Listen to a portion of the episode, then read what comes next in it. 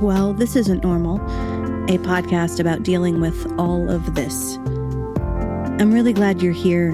Today I'm talking to Conner Habib, a friend of mine who I met through the internet. We share a friend in common, Sovereign Syre, who is an adult film star, and Conner is slash was an adult film star who has gone in another direction of the many directions he's he's gone in career-wise in his life, and you'll hear us get into that. Really neat person, currently studying for his doctoral degree in anthropology in Dublin, Ireland. But we got to know each other here in Los Angeles, California. And uh, thank you so much for being here during truly a wild time, truly a difficult time for our country, a time of, of racial unrest and demonstrations in the wake of response to the murder of George Floyd by police officers, one in particular, and three, I believe, who stood by in the city of Minneapolis.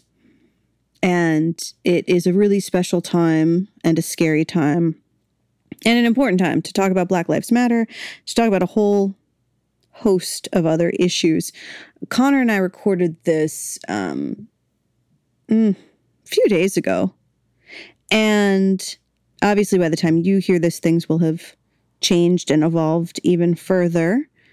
But just know that we were recording as protests started to pick up steam around the United States a little bit earlier than when you're listening. If you're listening the day it comes out, it should come out on June 3rd, 2020. If it's June 4th, hey. It's been a week. It's been a month. It's been a year. Thanks for being here. If you want to support the podcast, it's patreon.com slash Sara Benincasa. And I'll talk to you after I talk to Conner. Well, everybody, I am here with my friend Conner Habib coming at you live from Ireland. I'm so excited to get to talk to you and, and to get to see your face, my friend. How are you? I'm great. Thank you. Um, I sent you a photo a while ago. I don't know if you remember, but I passed a place called Benincasa here. Um, do you yes, remember? Yes, yeah. which is wild because, uh, as I think you probably know, my real surname is Donnelly, but my mother's maiden name is Benincasa. So uh. you're in a place. I actually passed it on to my family because I was like, "Look at this." My friend Conner is at that. This is like the center. There, this is some sort of a wormhole because this is where you know when when my parents were growing up in in a, a tiny town in uh, New Jersey. Believe it or not, in this tiny Catholic town. It was mostly Catholics. It was actually a kind of a big deal, not in a, you know, it wasn't, it was not a, a, a Jets and the Sharks experience, but it was kind of a big deal for an Irish guy and an Italian girl to get together. That was a little different in this tiny, tiny one square mile town. And I was mm. like, well, well, well, the Benincasas have invaded Ireland in various ways, haven't they, Mom? Uh, once mortal enemies, now the creator of Hollywood witches. It's really true. I'm wearing uh, a red brassiere, a red, uh, you know, no underpants, a red robe. Um, I uh, yes, just, you've made that quite clear, Sara. Thank you. no underpants. No underpants. Repeatedly, I've been texting a few friends like a like a weird mom where I'm like, mm. "Are you mm-hmm. you gonna wear your masks at the protest? I want you to wear a generic color." Sorry, don't, my don't vagina a- is sky clad. Yeah. My vagina is sky clad, but I want the rest of you to be safer. So please wear you know, like what a time. What a, somebody asked me. Um, I said to another friend that, uh, and this is something we'll, you know, obviously I want to get into with you because you are. I'm going to name the things for. I'm going to interrupt my anecdote and name the things that I think labels. Yeah. I think you may have been able to wear at some point professionally, and then you tell me if they're correct or not. Uh, uh, labor organizer. Okay, sex workers' rights uh, activist, but yes, sex or, workers' rights or, activist. I've done organizing in that capacity. Yes, sex workers' rights activist, sex worker. Yes, star, star, Yeah, porn star. It's porn true. star, poet. Um, I have written and read poetry, but I don't write poetry that much. But yes, okay, yes, and I've published some poetry, so yes, I'm once more and of a poet. future poet. Yeah. Um, it, I feel like poets are eternally poets, even if they're not. I, I'm like, for example, if if you've ever devoted some amount of your life and times to writing poetry beyond your high school notebook, which is, I Hmm. want to validate the kids who are listening. Keep fucking Hmm. writing that poetry. But you know, that's you do have the soul of a poet. The face and body of a porn star. What a nightmare. And the the brain of a radical labor activist. And I just described the ideal person. Like literally, I just described the ideal person. Thank you. I enjoy being that. I just spilled espresso on myself because I got so excited, but it's cold. Don't worry. Um, You take take the ideal down a notch by saying podcaster. Podcaster. he's also, but ladies, gentlemen, get ready. He's also a podcaster, um, scholar. Would you say scholar? I mean, you are in a what? Tell me about the program that you're in right now. The, the Yeah, brought you yeah, to yeah. Ireland. You're not just there as a tourist. No, I'm getting a PhD. Um, I'm studying. Uh, well, this may derail your list if we start talking about this, but um, I'm studying uh, because there's so many more things to list about me. uh, I'm studying uh, supernatural encounters here in Ireland and the ways that they uh, affect people's lives um, when they have them. You're my ideal person. I didn't even know that was the focus of your research. And Uh-huh. now I'm really just surfing uh, Niagara Falls of, uh, I'm referring to vaginal fluid, everybody. I, I yes, Just FYI, does- quite clear. Does as well. anybody want to know about vaginal fluid? That's so fucking cool. And and Thank you. so one thing that uh, I, I recall from this is a while ago for me, but so when I was in, I got my master's in teaching many years ago, and and haven't taught in a classroom in a long time. But I remember that we did some readings, not deep research, but some readings about because we were in New York City and um, we were being trained to be New York City public school teachers, and so we were from diverse backgrounds as as students, as as um, graduate students, but also we were we were looking at an incredibly diverse student population. So in one of my classes, and I don't remember which one it was, we were looking at um, ways of experiencing mourning and how they can change culturally, not just funeral practices and memorial practices and how we bury or or burn or set our dead out um, to be eaten by birds, but uh, how we experience the feelings and the emotions of of mourning and of grief. And the context was so that we could potentially be of greater service or more thoughtful in listening to our students who are going through grieving or their parents and, and grandparents because a lot of our students were being raised by not a lot but a significant amount of our students were being raised by someone other than the biological parents sometimes a grandparent in a multi-generational household. All of that is just to say that we got into ghosts. We got Uh-huh. into we got into ghosts and what is what is a ghost and what does ghost mean? Because what ghost means to me as somebody who was raised in the northeast and i know you were as well in an area uh, pretty rife with revolutionary war sites and Uh-huh. george washington slept here cabins and the such. What a ghost means in that context is not necessarily uh, the connotation that everyone has with a- a spirit that's left us. So that's just a roundabout way of saying holy fuck that is awesome. Are, are you doing are you doing oral histories or are you like how are you going about research Yeah, um, I mean, basically, I just talk with people. I haven't gotten into the main um, aspect of my field work yet, which will.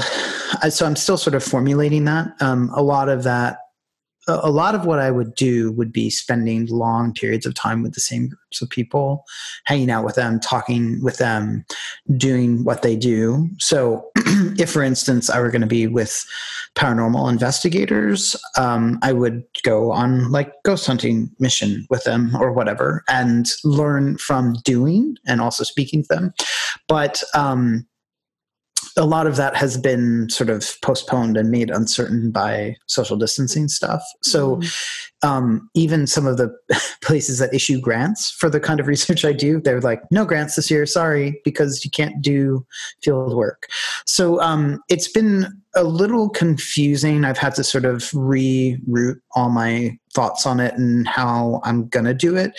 But, you know, I mean, basically, what it will entail as time goes on aside from me just reading tons and tons of books and talking to taxi drivers and all that kind of stuff, is talking with people who have had supernatural experiences that have shattered their sense of how reality works or messed with the material conditions of their lives in one way or another or hurt them, harm them. Um, so there are lots of different versions of that. You know, so for instance, there's a house not too far from where I live that is known to be haunted and the people have been trying to sell it for a really long time and they can't mm-hmm. right so like that's one of the ways a simple way in which it affects people's lives but then you know here because it's ireland there's just so much fairy stuff as well so fairies really play into the cultural psyche in a huge way and lots of people still have fairy encounters.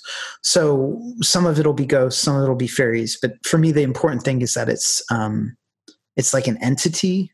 So it's not just like you know a psychic experience or you know um, mm. maybe you heard something or you know whatever. It's it's when people encounter like a being. That's what i'm really interested in.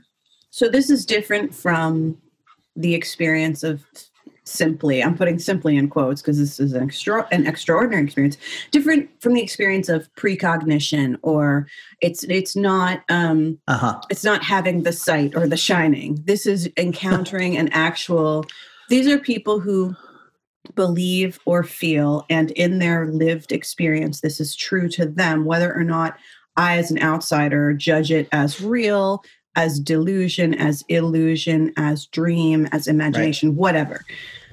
Divorcing it from anyone's outside judgment of what that is. For this person, their lived experience and their very real memory now is of having encountered a being of some kind.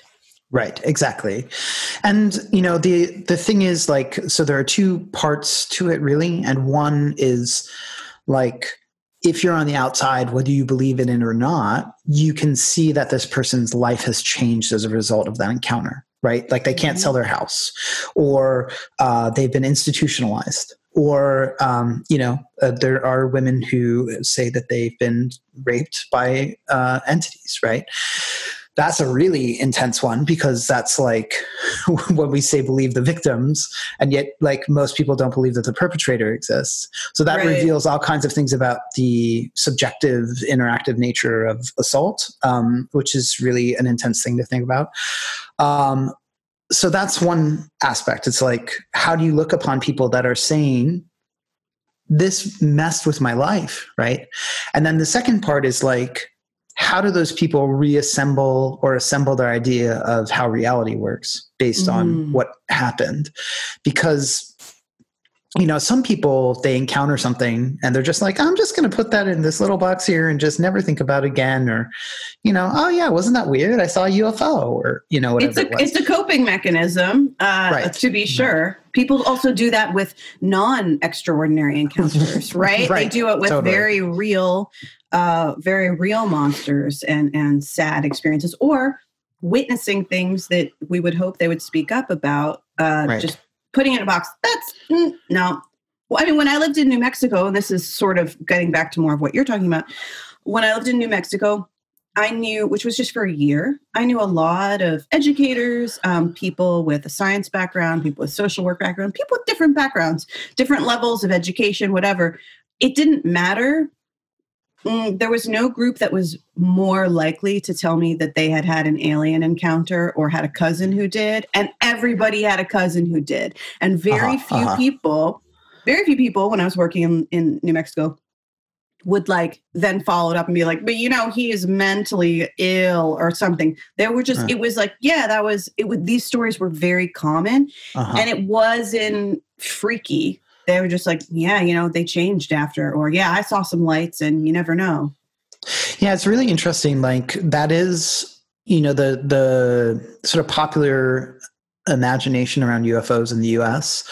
And I'm not really studying UFOs except in as much as they'll come up, but I'm not really looking for things that have a kind of hyper science feel mm. to them. But the but the people's imagination of UFO abductions and encounters in the US is always like some redneck who's driving their truck home and whatever. But actually, like, there's been a ton of sociological um, data gathered and it crosses all like all mm-hmm. identity identity boundaries.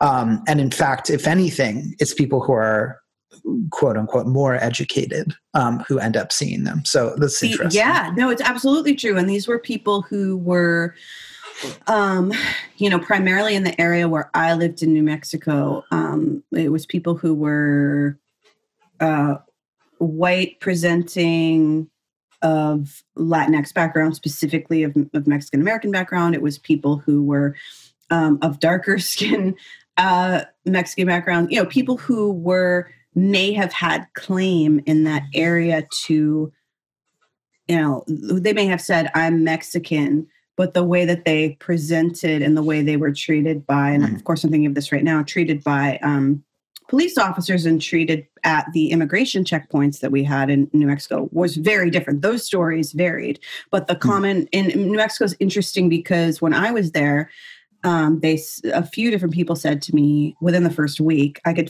i felt like this was a speech that that a lot of people gave outsiders they were like well you know in new mexico you're one of three things you're white or you're anglo which reminded me of the amish and how they call people the english who aren't mm. amish um, but uh, you're anglo you're mexican or you're indian and i was like uh, well, I guess I know which one I am.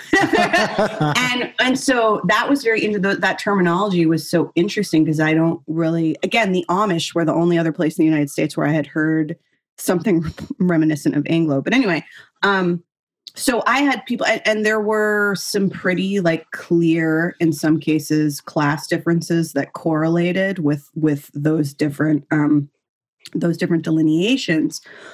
But regardless of how they folks would class themselves or be classed by others or termed or what have you, the the alien shit had nothing to do with that. It wasn't uh-huh. like, wow, I only hear it from Anglos or I only hear it from the my Anglo students who are living in trailer parks and their moms are in jail for cooking meth. Like, no, no, no. Yeah. It was yeah. across the board, and it wasn't everybody. It was a small sample size, probably rela- uh, re- in relation to the like actual. It was a small size of people or amount of people in relation to all the people I met in New Mexico, but it was a diverse group. Right. Yeah. Yeah. Do you totally. find that in in in Ireland as well? I mean, obviously, it's a more homogenous, and we're looking at race. It's more homogenous. Yeah. Right? I mean, I don't. I don't know yet. You know, like I'm. I'm kind of loath to say. Um, I mean, the thing that I would say is that here in Dublin, where I live, um, there's definitely more of a like uh, from from what I've gathered so far. It's like I don't believe in fairies, but don't fuck with the fairies. You know, it's like it's like that kind of attitude. Um, and so, whereas in some more rural areas and coastal areas outside of Dublin that aren't cities like Cork or whatever, there's definitely more of a like, don't fuck with fairies. Like it doesn't come with the rejoin and that doesn't necessarily mean that people quote unquote believe in them.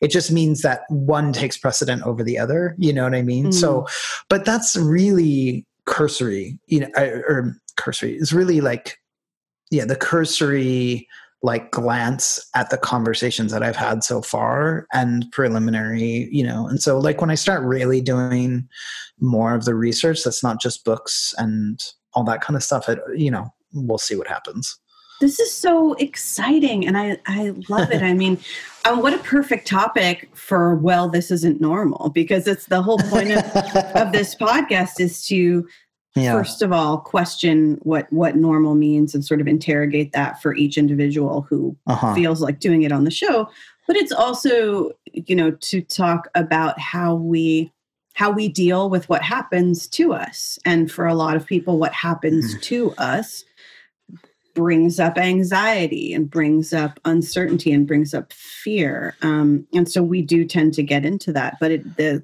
reason i love having these conversations is that they end up yeah i never know where they're going to go.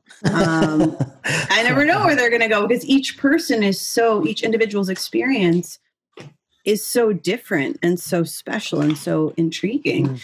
and it does make me wonder i'm curious and I know you don't know yet because you haven't gotten into the bulk of this research yet, but I will be curious to to hear and like to what extent do these spectral not necessarily spectral but these these these paranormal experiences these these otherworldly interactions create or provoke anxiety in people mm. or fear versus maybe a sense of peace or a sense of some in some people i think they probably help them heal.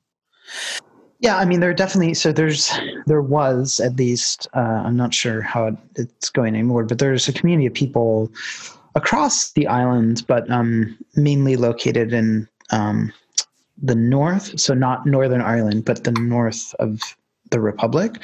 Um, that you know they were fairy faith people so hmm. they, you know, accepted that they were either reincarnated fairies or changelings themselves, or that they had some deep connection to the fairy beings. And so I'm not exactly sure where all that is right now. Um, some people had done some research, and some of those people themselves had written books. Um, and so that's really interesting to me. And of and and and in that case, there really is uh, deep spiritual engagement that I don't know that comfort would be the word, but mm. it's certainly fulfilling and meaningful and all that sort of stuff, you know. Um, but I don't know. I mean, it's it's funny. It's like you, you know, like not so long ago here, maybe, gosh, I don't know.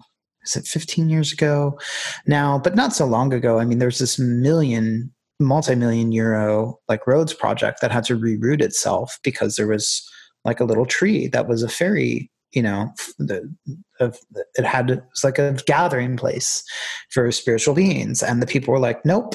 And so the government was like okay i guess we can't cut that tree down. That makes me you think know? about Nor- my friends in norway who are like yeah, no yeah. they're like no seriously. Because i was at, when i've been over there i've gone to do comedy or storytelling. I've been like so is this oh, this is what this is what I heard, but it's this is Americans talking about this, so who knows? And they're all like, no, we literally have people in our country whose job is to figure that shit out. Like, are the gnomes yeah. gonna fuck with us? Can yeah. we put a road there? And I was like, that's great.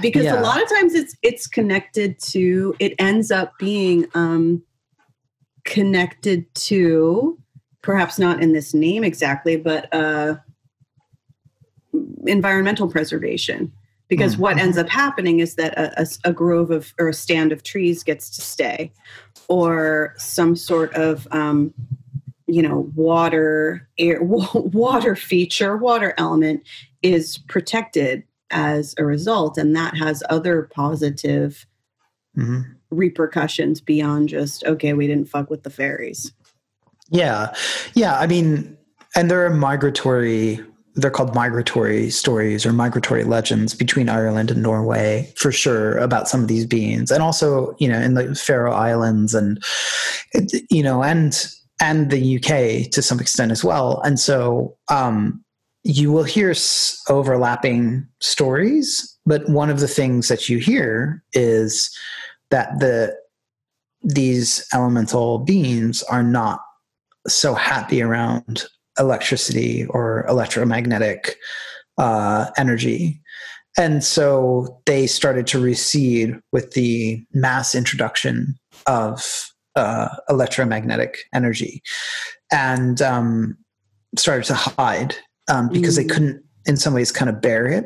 And so there is kind of there's that aspect too. So it's like we could take it as there's environmental preservation stuff coming on, or we can also take it as like well the fairies just don't like the conditions that are being presented and they're going to hide you know and like we, we don't want because in the electromagnetic stuff there's counter beings that crowd the fairies out. So it's this whole complex. That's so nexus. cool. Yeah yeah.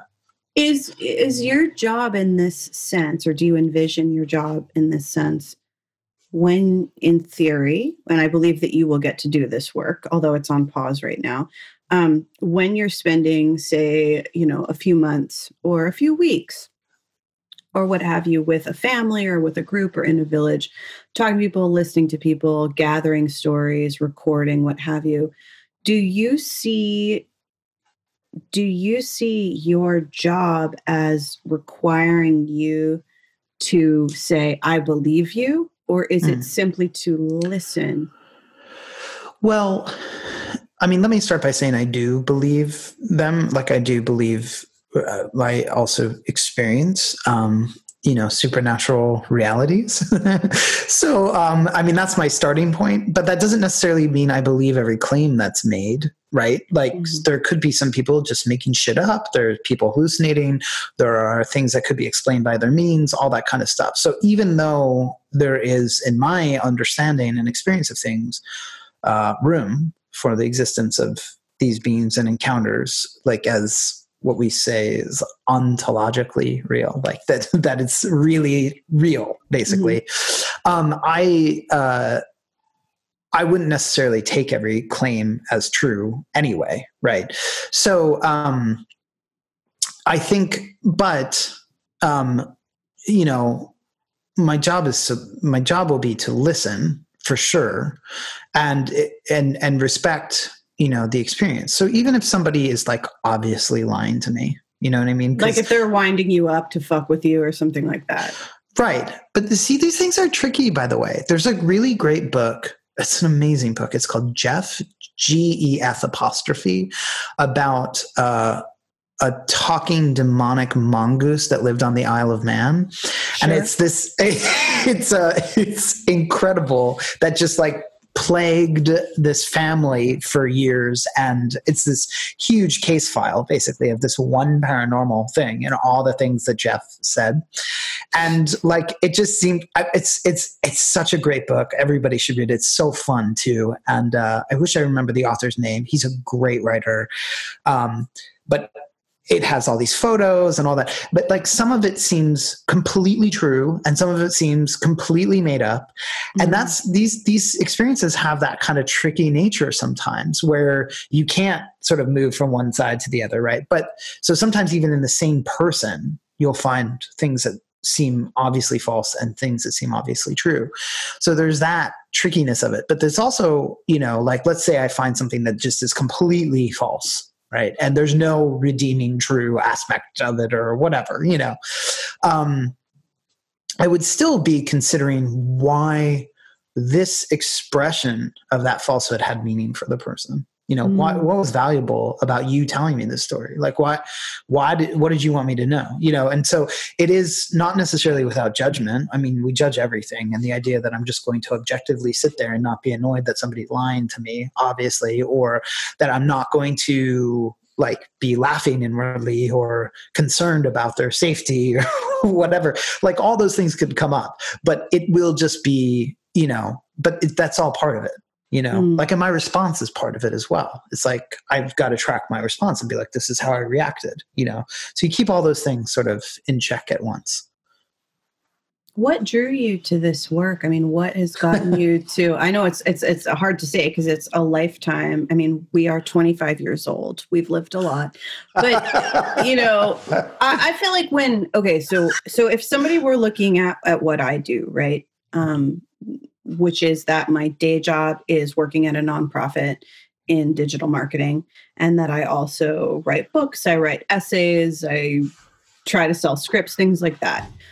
I can I, I think somebody could look at at that and go okay she studied she was a writer in high hmm. school mm. she studied creative writing in college she got her master's degree in teaching she did that for a little while she went into media and comedy it makes there's kind of a clear through line, even though there were some deviations, right? Sara was always going to be a writer in some way if she could. Mm-hmm. For you, you've done so many different things. Yeah. That and and they're all interesting.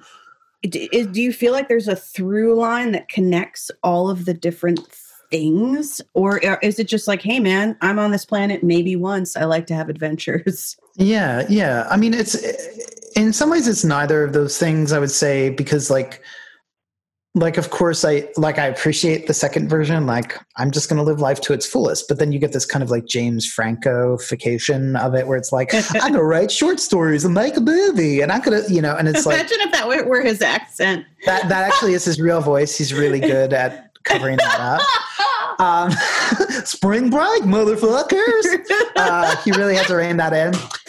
uh, but, but I, but like I view it more as like these, like I'm the through line that these interests meet in. Do you know what mm. I mean? Mm. So like, it's been a real problem in some ways. Like it was a big problem when I lived in LA because like you're trying to there you're constantly trying to market yourself, right? You're tr- constantly trying to be like I just had a call the other day, like some some production company in the U.S. was like, maybe we could do a TV show with you, and I was like, good luck. You know, I was like, it's not like there are not many like porn star, philosopher, academic, novelist, activist, whatever the fuck, you know, like go on and on and on, right? Yeah. And um, and it becomes really hard to sort of present yourself in like a way that sort of sums things up. So on the one hand like no there's not really a through line. On the other hand like i think i just um i i, I pursue like if there's an aspect of me that i think is worth pursuing like i pursue it you know? And mm. and and i think that there's something useful like maybe if there's a through line it's sort of like i kick myself out of every community I'm in intentionally. It's like I was, you know, studying literature and in grad school and then i also decided to study science. And then i was studying science but i was also a very spirit then became a very spiritual person. I was a very spiritual person but then i became a porn star you know? And then like all that starts to sort of like come back full cycle again you know? It's just like keep kicking yourself out of these communities. And what happens then is you become a bridge between them which is i think mm. very useful for people which is very like now like Brooklyn hipsters can feel like they can talk about spirituality when they talk to me because they know that I've betrayed it in a sense by doing porn. And people that are into like uh, porn or like sex work, they can listen to me talk about Christian esotericism because they'll trust me, you know, in that way. And do you, do you know what I mean? It's like yeah, I, I can create a lot of different conversations with people, and I really appreciate that role. So if there's a through line, it's kind of like like a lot of bridges, you know. Has there ever been a point at which you felt that you kicked yourself out of a community before they could kick you out? um like you mean I did it because I saw that the the end was sort of coming and I was like I better get out of here? Is that what you mean? Yeah, and to an extent, that's me projecting as well. I'm going thinking about times in my life when I've been like, well, first of all, for years with relationships with mm-hmm. men, I was like, I was like, ooh, this isn't going great. I'm out first. And also there were times in in career choices I made where I was like, I could see this starting to go south real soon. I'm going to do something else. So mm-hmm. that's to to to be fully transparent, that's to an extent me projecting that, but also genuine yeah. curiosity because if we say if we say um I'm out, then people can miss us rather than waiting for them to go, I'm kind of over you. Right. There can be like a punishing thing about it, like for others. And I, like that's something I try to keep in check, which is like, well, I like, you know, like I will revoke my presence and then you'll want me around. You know, like, like you know. the avoidant attachment style, but with career. right. Exact. Exactly. So, but, but yeah, I mean, I, I guess so. I mean, I think it more, for me, like I, I kind of miss things that you know, um, I have to have sort of a reckoning with where I'm like, I just don't have the time to do that. You know, mm.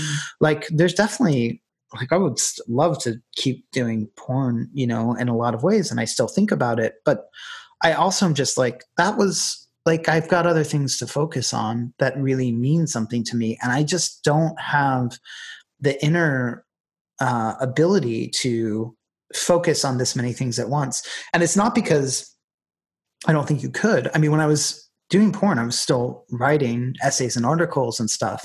Um, and I was doing activism and I was running this spiritual group at my uh, apartment in San Francisco. And, but like, it's sort of what gets the center stage, you know, mm. and the kind of dedication it gets and the um, fidelity that you lend to it. And so I just, I didn't, you know, so I miss things but I also recognize it's like when you're reading a book and you're like 30 pages in, and then you look at your shelf and you're like, oh my gosh, I want to read that book too. And you're like, no, you can finish this one.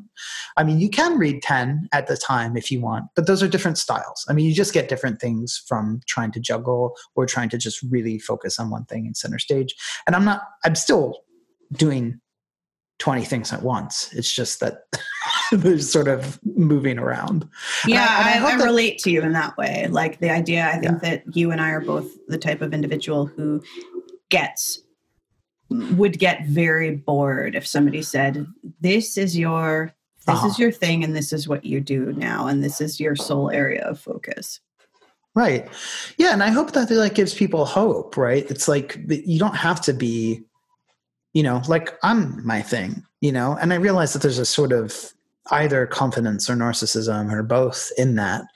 But um, I think that, you know, you know pursue the things that you want and also know that there are times and turns for them and that just because you're doing one now doesn't mean that you can't do one later like like chill out you'll get to all of it if you want to you know mm-hmm. we could be paralyzed by all of the different choices. There's a, I'm thinking of, I think I'm thinking of the Eight of Cups in tarot. Mm-hmm. Um, I think that's the one that I'm thinking of. Maybe it's the seven, but where you you see all these different options mm-hmm. open to someone, and there are it's all these different, you know, in in the Rider Waite Smith deck, it's all these different. Um, and I know you know this because you you've done tarot, but for folks who aren't into divination through cards. Um, the the imagery is really powerful to me because it's a series of cups and it's somebody looking at them and there are certain things in each cup and you don't know what is in each what's happening blah blah, and um, it r- reminds me of the fact that not only can we be overwhelmed by options if we're fortunate enough to have options but also the reality that there are some better choices for us than others. And and so sometimes one can be scared and just kind of tread water for a while thinking mm-hmm. well i could um in in theory i could enter the military. I could go to school to be a nurse. I could become a teacher. I could uh do all my spend all my time trying to find a spouse who will subsidize my existence. I could enter a nunnery. I could like you could come up with a million different things. And if you're somebody with a diversity of interests and perhaps a lot of fear, mm-hmm. it can be overwhelming. And that's true for somebody who simply has a lot of interests and very little fear about it. Like it, it can just it can be it can be a lot. It can be a privilege, um, or and it can also be really scary. Yeah, I mean, what I find more and more is like that people actually just don't like know what they want at all. Mm. Like I've been finding that sort of on the rise when I talk to people, you know, where they're just like, I don't know, I don't really know what I want, you know, and um, I think that, but what you're talking about is part of it because they think that they can't want more than one thing, or you know, um, so yeah. Um, tell me about your podcast. Tell us, tell us, the well, this isn't normal listening audience, about your podcast.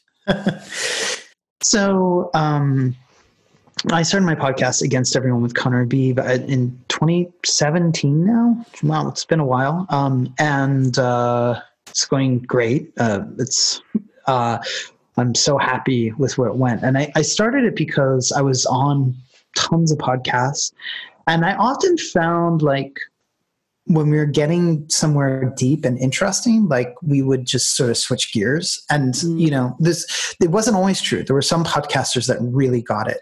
So like um, Duncan Trussell was a huge inspiration to me. Um, and you know, I've been on his show now like five times, but like I saw what he was doing, and I also saw that like when you listen to a good podcast, um, a lot of times it's not about the guest, it's about the host. mm. So that also suited me because I, I would hear him, in, particularly his, his earlier episodes with Natasha Leggero when they were together, but then as he sort of moved on, like I would hear him growing you know every episode and that is the journey that you want to go on as well as well as having these new people these new figures in your life um, through a podcast and I basically I was just sick of small talk, you know, and I wanted to do something that was big talk, you know, so to talk about really complex ideas. So that's why I say at the beginning of every show, it's like complex philosophical, spiritual, and political ideas, but in an engaging and accessible way. So it's always broken down into plain language. And I always have people that are slightly weird you know the most normal person i've had on probably is pete holmes you know um he's weird he's, he's he's has a show called you made it weird right yeah so he's like weird. yeah and so um but you know uh, i've had other you know amazing people on billy bragg musician um i've had maggie nelson macarthur you know award winning writer kelly link um uh, franco b anarcho communist uh, theorist a, a cultist journalists, war zone journalists, you know, it's just all over the place. But the idea is not to talk with them like, you just had a uh, an album come out. Tell me about the album. You know? yeah, yeah, yeah. But, you, you know the what I mean? Like it's, points. It, yeah, it's not an interview. It's like we're gonna have a conversation and we're gonna go really deep into who you are to have been able to come up with this stuff or, or, to, to you know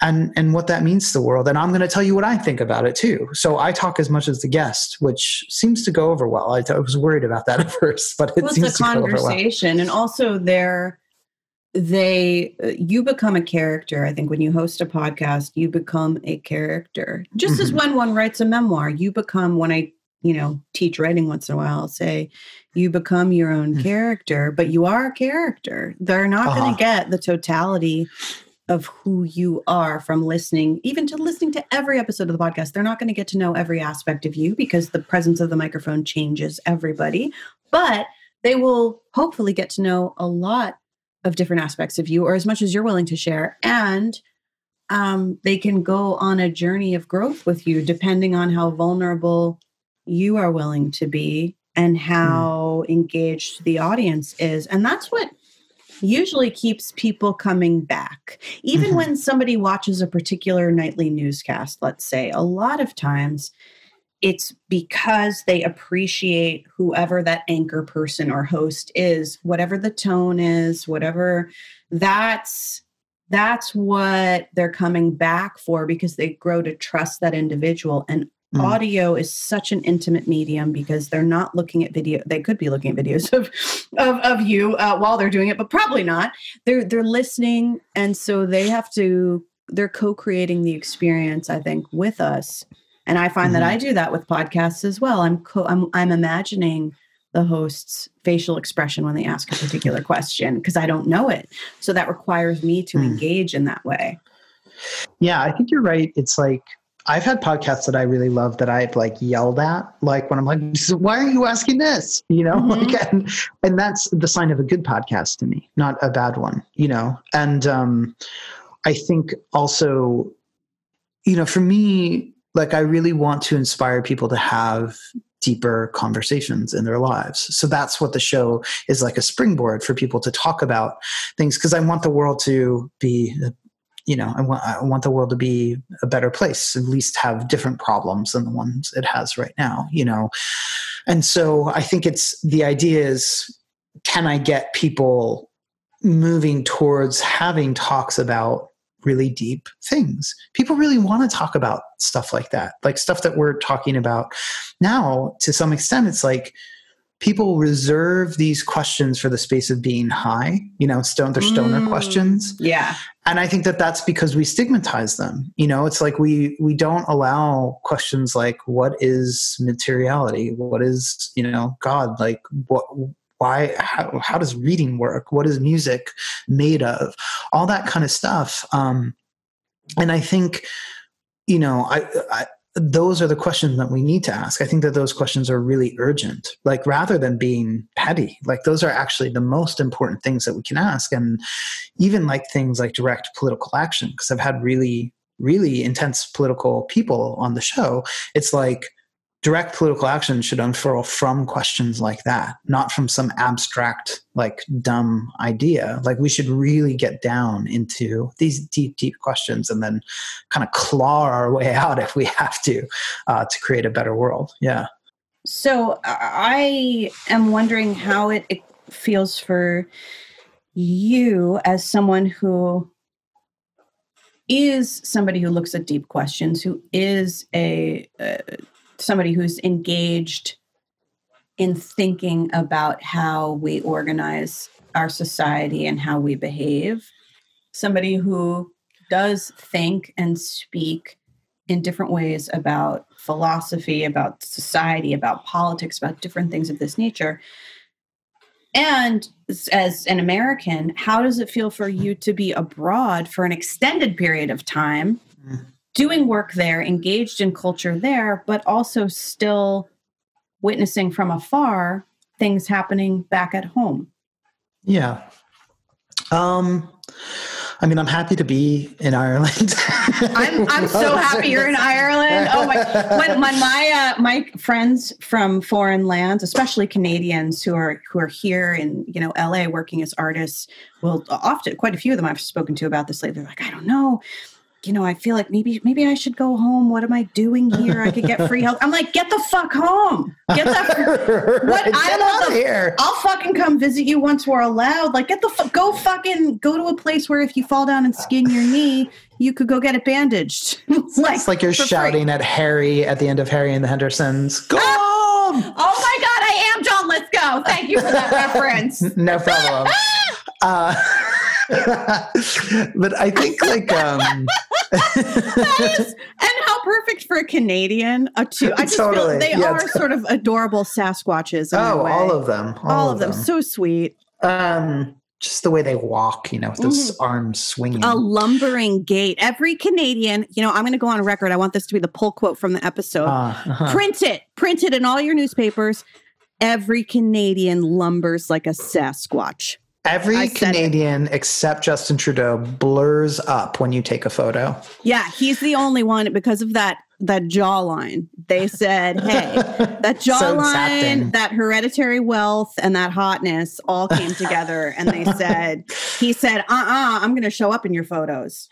Yeah, plus the um, satanic rituals he does by uh, disrespecting uh, Native people in Canada. It just brings him into full focus. It's a real Uh, oil sands, um, Aboriginal disrespect, uh-huh. inherited Uh-huh. wealth, strong jawline. Went to McGill. It all Oh, comes together. mhm. it all comes together into focus. But all other Canadians, you can't actually capture them on film. No, who even knows if they exist? Um, This is this is trippy. Are they ghosts? Are they fairies? Maybe.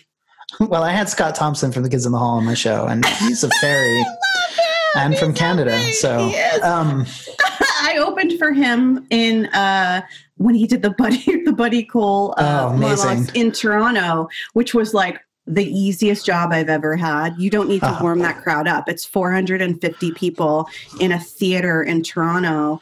And Scott Thompson is going to come out and do Buddy Cole. Like, do you think I had to do an ounce of work? I don't. All I had to do was come out and like scream at the audience, like, "Can you believe this is happening?" And everybody was like, "Ah!" it was great. It's just like very diverse crowd of like uh-huh. literal teenagers to, I believe, people in their 80s and everyone in between, just like filthy weirdos screaming. It was great. Amazing. That's the same thing you said when you came out of the womb. You know, yeah, I Can did. You believe this is happening, and then followed by screams. and the nurses were like, hundreds of thousands of people. Um, so, uh, uh, what did you ask me? Oh well, I, we, first well before we established that Canadians are not real. Okay, yeah, um, great. I guess for you as an expat, as you as a thinker, oh yeah, yeah, uh, an right. uncomfortable conversation having expat. Yeah. What is the um, experience like? And not just tied to the fact that that we're living right now in this moment as we're recording in a week that will probably go on to months and months of protests over um, racist murders by cops. But it, it, that that's that's a very American experience, right? That didn't just happen yeah. for the first time this week. So it's not like right. I don't feel like you and right now we're living in unprecedented times. No, we're not. This has been going on and on.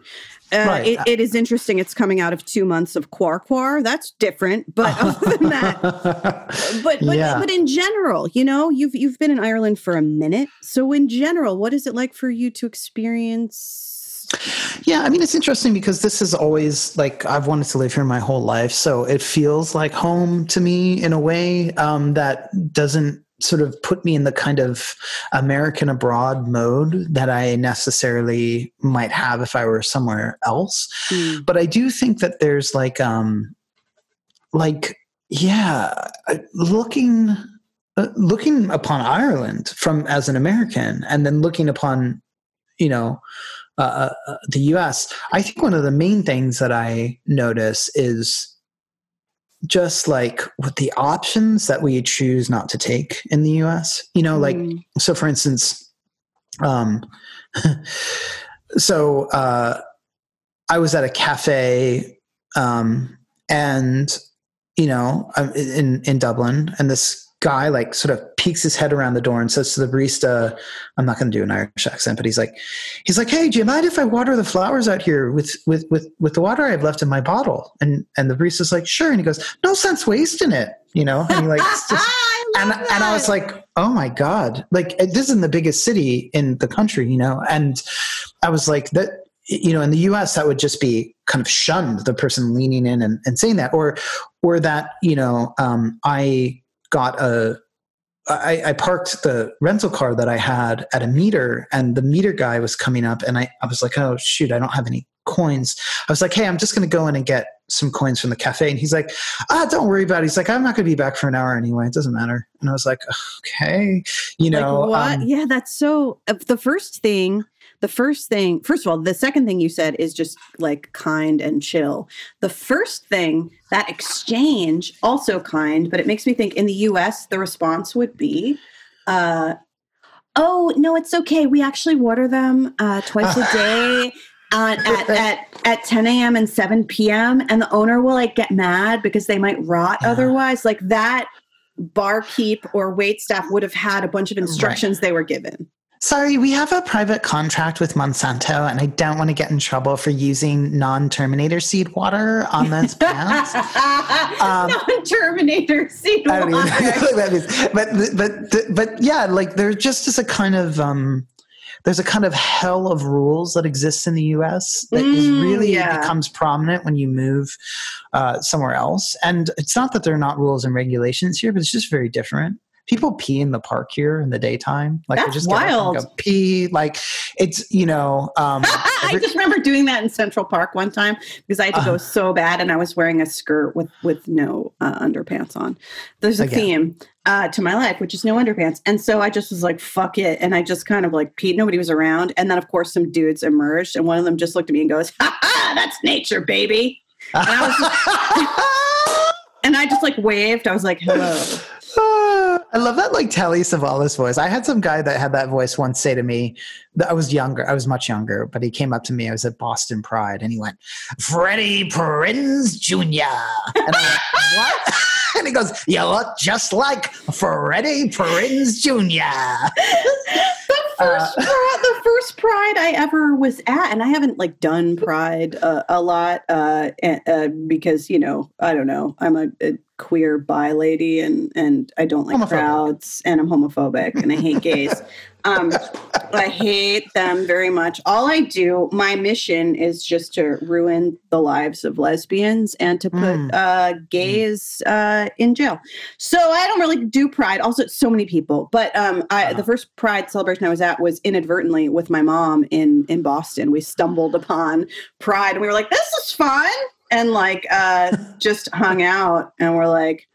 It was rad. Anyway, sorry, that's total diversion. Not that interesting. Just sharing what, what, I, what I was doing in 1998. That was just your way of expressing that you hate gays by saying you went to Pride. Well, So this got it out, shake it out. This podcast is about converting gays through the power of Christ. And now I love your vagina. Yay! I'm so happy. Finally, no longer going to hell. As Um, an aside, let me just steal focus and make it about me. Do Um, it. I have noticed a Go really for it, Karen. I have, hi, my name's Karen. I have noticed something really interesting that is totally about me, which is that in the past year of my life, you know, I don't know if you find this, but I find that I have a different, you know, I play differently in different demos as I get older. And it's very interesting. I was, I went through a phase in my middle to late 30s, which was like I was playing really well in the specific demo of men who were 10 to 15 years younger than me Mm-hmm. lately the demo has been changing a little bit and i have found in the past year of my life that a few people who i thought were simply homosexual cisgender men have been like i would have sex with you. Like this has happened a few times.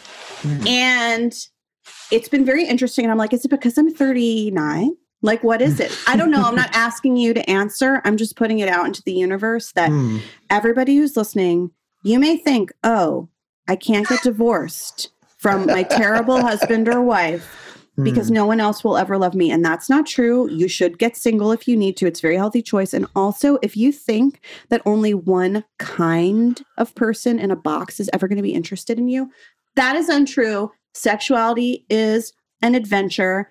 And you might, in early middle age, find that a whole variety of other humans are into you that you're like, what? That's crazy. That sounds like an indie movie from 1998. Mm. Mhm. Well, maybe it's going to be your life, huh? Party girl? Maybe. you might wake up one day and find that the Michigan protesters uh, outside the state house with their Confederate flags are Mhm. really, in fact, attracted to you, and you can lead them away like the Oh. Pied Piper. You can. You and might wake up and Mhm. find suddenly the koala demographic has really exploded for your they, they do have an STI typically, and it's chlamydia. Yeah, Poor yeah. thing. Oh, I feel so bad for them. I mean, and it's this is not. Well, listen, I know. It's not- like it was we're really not hard. to- koala shaming. We're not koala shaming. We all this it's a numbers game. STIs are a numbers game. That's all it fucking is. So also, let me just say this. If you are somebody, I have encountered this as well. If you are a human who has been monogamous for a long time and suddenly you're single or whatever because Quar Quar made you realize your marriage is a sham and your life is a lie, you need to wrap it up. Some of you old people get, some of the olds get very stressed when they'll like, uh, when they'll be like, I have to, I haven't put, they haven't put a condom on a thing since, you know, the 80s. And it's like, Hmm. well, you know, now it's time, Karen. now that you're in your 80s, it's now that you're in your 80s, relive just the 'cause- 80s. just because you're Yeah. in an old folks home. because you don't know every like basically everybody every koala you've slept with has you're sleeping with every koala that they've slept with Every So you koala you fuck has fucked a bunch of other koalas, and that's who you fucked. And sex Just- can kill you. I just yeah i'm just like you're getting into that pouch you know that just that Mhm. that's that mucusy Marsupial situation. I just want to say, um, it's weird that they have pouches they have pouches right I don't know, but I just want to koalas say, are marsupials if this was Jesus and Marrow, they would be playing the problematic alarm right now. And I just want to say to everybody listening that you should only have sex with a koala if you're 100% sure it's consensual and they tell you in your human language, they say, mate, I'm into it, Nate. And if they don't say it, if they just give you a certain look, that doesn't mean they Mm, consent. mm-mm. You need to hear it in your human language from them. It's hard to tell because they're very demure. You know, like every picture I've ever seen of a koala, it's looking over its shoulder. So yeah, It's like holding the tree and like looking over its shoulder. with eyelashes. I feel like they always there's like a significant lash. This is why Australians are uh, some of my favorite people. The weirdest people, the weirdest, funniest Uh-huh. people. Like, what Uh-huh. are they? Come out with some stuff. Let's just broadly general. Look, we we've been having a deep, nuanced, and lovely conversation. Let's make it broad generalizations. Australians. Okay, go for it. Yeah. Australians fun, a little bit scary when they're mad, but they don't get mad that much. Uh huh. Uh huh. Yeah. I don't see them getting. I don't see them getting angry, but that's because I don't live in Australia. I feel right? like and they, I'm not around yeah. Australians that much. I used to go to Coffee Plus Food a lot, which was that. Um, do you know what I'm talking about in Larchmont in LA? So I live right around the corner from this place called Coffee Plus Food, which used to be owned by Australian, well, co-owned by an Australian, and they had this thing there called fairy bread. Yes, I just learned about that this year. I, I listen. This has come up so far on this podcast. This has come up on this podcast with uh, Australian American actress, Korean Australian American actress. She speaks three languages: Korean, Australian, and American. Alicia Hanna, one of my best friends. Fairy bread. We discussed then with Australian. American speaks two languages, Australian and American, maybe other stuff. I don't know. Singer songwriter Ben Lee. Um, And now with you. Ben Lee. He's so wonderful. And now Ah, I'm such a fan. I've been a fan like since he was like on Grand Royal, the Beastie Boys. yes, he was, which is so funny because he's married to Ione Skye. Oh, really? Yeah, he put up a photo the other day where he was like my ex-wife's ex-husband helping me on stage when I was 15. Oh, that's so and I was like, I was like, yeah, Ben, that's just such a typical story. Everybody that cliche, that old cliche. But um, yeah, he, yeah, they they are hitched and they have a lovely uh, daughter. And sometimes he and Goldie have been hosting variety shows in quarantine because they're Uh-huh. like bored as hell, and they, you know, other people pop in. But yeah, what a lovely, um, thoughtful and fucking funny person. And he told me because I was like, listen, Ben Lee, I ordered I have ordered fairy bread from an Australian cafe and they delivered it and it's on like artisanal bub and grandma's bread. And he's like, no fucking No way. way. You need like No trashy white bread for Oh fairy yeah, bread. white bread. Yeah, you've you've got to. But my point was that people who make fairy bread probably don't seem very angry to me. Yeah, they don't feel like- it's oh too happy. It's far too happy a bread to be, you know, made by someone with angry hands. now fairy bread for those who haven't listened to the Alicia Oh, yeah, we- we and probably- Ben Lee interviews, hard hitting interviews that we do on this program.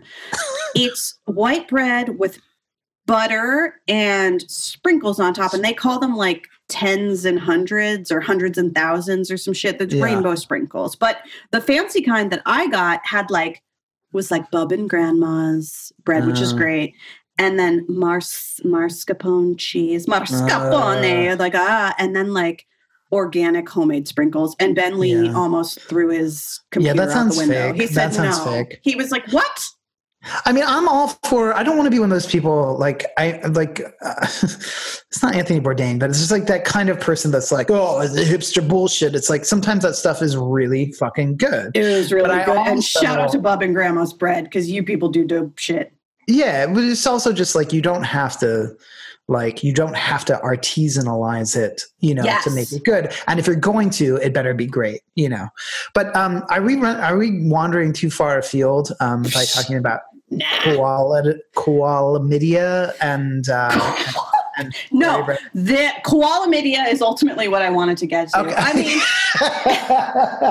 what, this is a real high-low mix. This this this show is a real high-low mix, us. which is Yeah. us, which is us. It's like, uh, and that's uh, my my fondest wish for people who listen to this show. Well, this isn't normal. Is that uh, they come to feel that whatever their version of normal is is Hmm. at some point on some episode reflected and they feel less alone. I just Hmm. want them to feel less alone because listening to other people's conversations, reading, watching films, whatever it may be, like through what I will loosely call art, um, that's how in in isolation as self-imposed isolation as an agoraphobe when i was younger uh, that is what made me feel less alone and it is what ultimately helped me to yep. ask for help and to believe that there was a world beyond my studio apartment where I was pissing in jars and throwing them under my bed because I was afraid to go into my bathroom. Like that level of mm. mental illness in the depths of despair, it was the mm. idea that there was a world out there with people who could maybe love me and understand me and vice versa that that kept me going. And so uh, that ultimately is the goal. If people listen to this and somebody's like, I don't get any of this, and then we get to koala media puns and they're like, ah, my sense of humor, I like it. Mm-hmm. That's right. fucking great. If that keeps them going for another minute, dope. Or happy. aroused. Or yeah. aroused. If you get aroused. And again, I cannot tell you enough how important koala consent is to me. Koala consent. Yeah very important. I'm glad you really are. I'm glad you're really making a point of that. I this mean, is a consent a koala consent, specifically koala consent, because that doesn't get talked about enough. Ever, actually, I don't think it, in the history of koalas, never. probably. Yeah. Fairy bread koala consent. Eventually, I'm gonna be have to go to Australia to address all these issues. You're going to, yeah. I think that that's a good idea. I, I mean, I think it's like the you know making people feel less lonely in what is normal for them i mean people don't know that it's normal right like they they or they don't maybe not normal is not the right word but they don't know that it's okay to have the interests that they have i mean mm-hmm. i I was always so interested in sex and fucking, and I never understood why it was something that we couldn't talk about, you know. Um, and I was always interested in literature and the occult and philosophy and all that, and all those things. Everything I was interested in was stifled because I grew up somewhere where this very, very narrow um, idea of what you could be interested in and what you could talk about. And so we grew I, up in know, really similar settings. We I did. Think. We did. Yeah. Like literally sure. geographically quite close to one another, but yeah. um, also within you know within two hours or within an hour and a half of some major cosmopolitan cities with art and all this stuff but also like in the country country like you know it, it was yeah it's i mean in some ways i would i think it probably helps you and i to be able to understand the mentality that some people come with. Uh, uh-huh. Well definitely like you know i mean I'm sure for you too, but I grew up just around tons of white supremacists, mm-hmm. right? So that was like, it was just my, the, you know, where I grew up and on right near the Pennsylvania Jersey border was like the highest concentration of like neo-Nazi skinheads. Like, yeah, in, in the nineties, there, there was some uh, scholarship done around specifically the area that, oddly enough, that broadly speaking, that yeah. that that we grew up in, but especially on the Pennsylvania side, um, Pennsylvania had a, a, a big like white supremacist um you know yes kkk but not necessarily uh the you know kkk is a pretty big brand as it yeah, were. Yeah, a, yeah. that's a heritage brand in the white supremacist world. It's like cheerios white supremacy. Um there are plenty of splinter factions and and the right. um neo-nazi skinhead stuff. People who won't call themselves neo-nazis but they are white the kind of shit that you that, that the people wide broadly in America saw in films like American History X. Oh, totally. And totally. that is, that is not just confined to the South. That's the biggest lie the North ever told itself. Oh, t- totally. I, and I, I mean, just you know, not to defend those people, obviously, but also in some ways to express like that gave me a big understanding of like you know events. I remember when mm-hmm. like when Trump first got elected, and people were like, people are drawing swastikas on kids' lockers in school, and I was like, wait, was there a time when people didn't do that? Like I was, I was genuinely shocked that that had gone away because that was my experience growing up. I was like, oh, this is like that's what it is in the U.S. You know, and so um, I guess I, you know, I was maybe a little wrong about what other people had been experiencing or not experiencing, but it really showed me, you know, the ways in which people who are conservative or just or Nazis, like a lot of them are you know, because I, I, was a kid. So a lot of the kids around me uh, who I hung out with were neo Nazis because I was into punk rock and they were into punk rock and they didn't know that I was gay. They did know that I was Syrian and they would tease me about it. And sometimes there would be a threat that maybe they would kill me. So that was always sort of fun. Um, but, but it was like, well, this isn't I, normal, except it was for your for you growing up. That was right. normal. That totally. was your normal and and so I saw them like you know we grew up it's just like the most boring place in the world like we were talking about before. There's no sense of meaning. There's no support for culture. There's no support for understanding the arts. You have to seek it all out on your own. And like even if I had the internet back then it still would have like I wouldn't have known where to go or where to look because nobody's directing me. Nobody's informing me. Nobody's helping cultivate that in my life. And so the kids around me it's like they develop this uh, attraction to white power epic mythic narratives of you know white genocide and all that kind of stuff. And it's because they have no meaning or value in their lives. And so then they're preyed upon by the actual organizer real nazi skinheads who have like stockpiled weapons and like nazi magazines and nazi music and they bring them into that fold. And so like when I'm looking at events now, just like you were saying, it helps us understand the, the world a bit. I'm like, okay, so many people that are engaged, uh, not not not the cops and not the um, not the stuff that's going on in Minnesota and other cities right now. But when when I was looking, especially at the the protesters with, you know, protesting the state house and wearing masks and all that kind of stuff, I just thought, like a lot of these people just have no s- sense of value or meaning in their lives. So they found this narrative and they're being directly exploited by the people who are the real like weapons carrying crazy violent like nazis.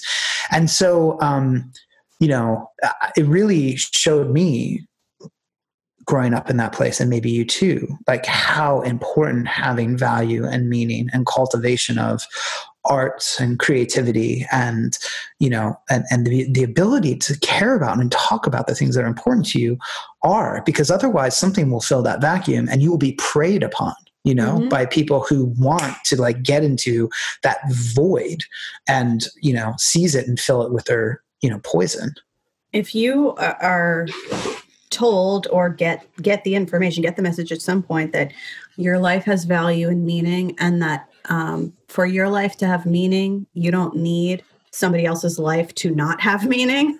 Like uh-huh. if, if, you get the message, right. I can have value and meaning, I can be of service in the world, and that can be fulfilling for me and other people.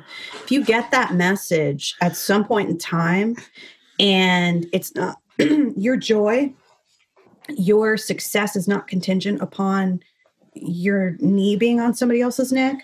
Like or other people failing uh, that that's a good thing. It's a good thing if you are given the the notion that you can find meaning you can derive meaning and it does not have to come from shitting on somebody else or hurting somebody else. And you're right if you're if you don't have that um or or if you are taught that the only meaning you can have is from shitting on other people, hurting other people. And I don't mean consensual scat play. Thank you. We're very inclusive on this podcast. I mean metaphorically shitting on people.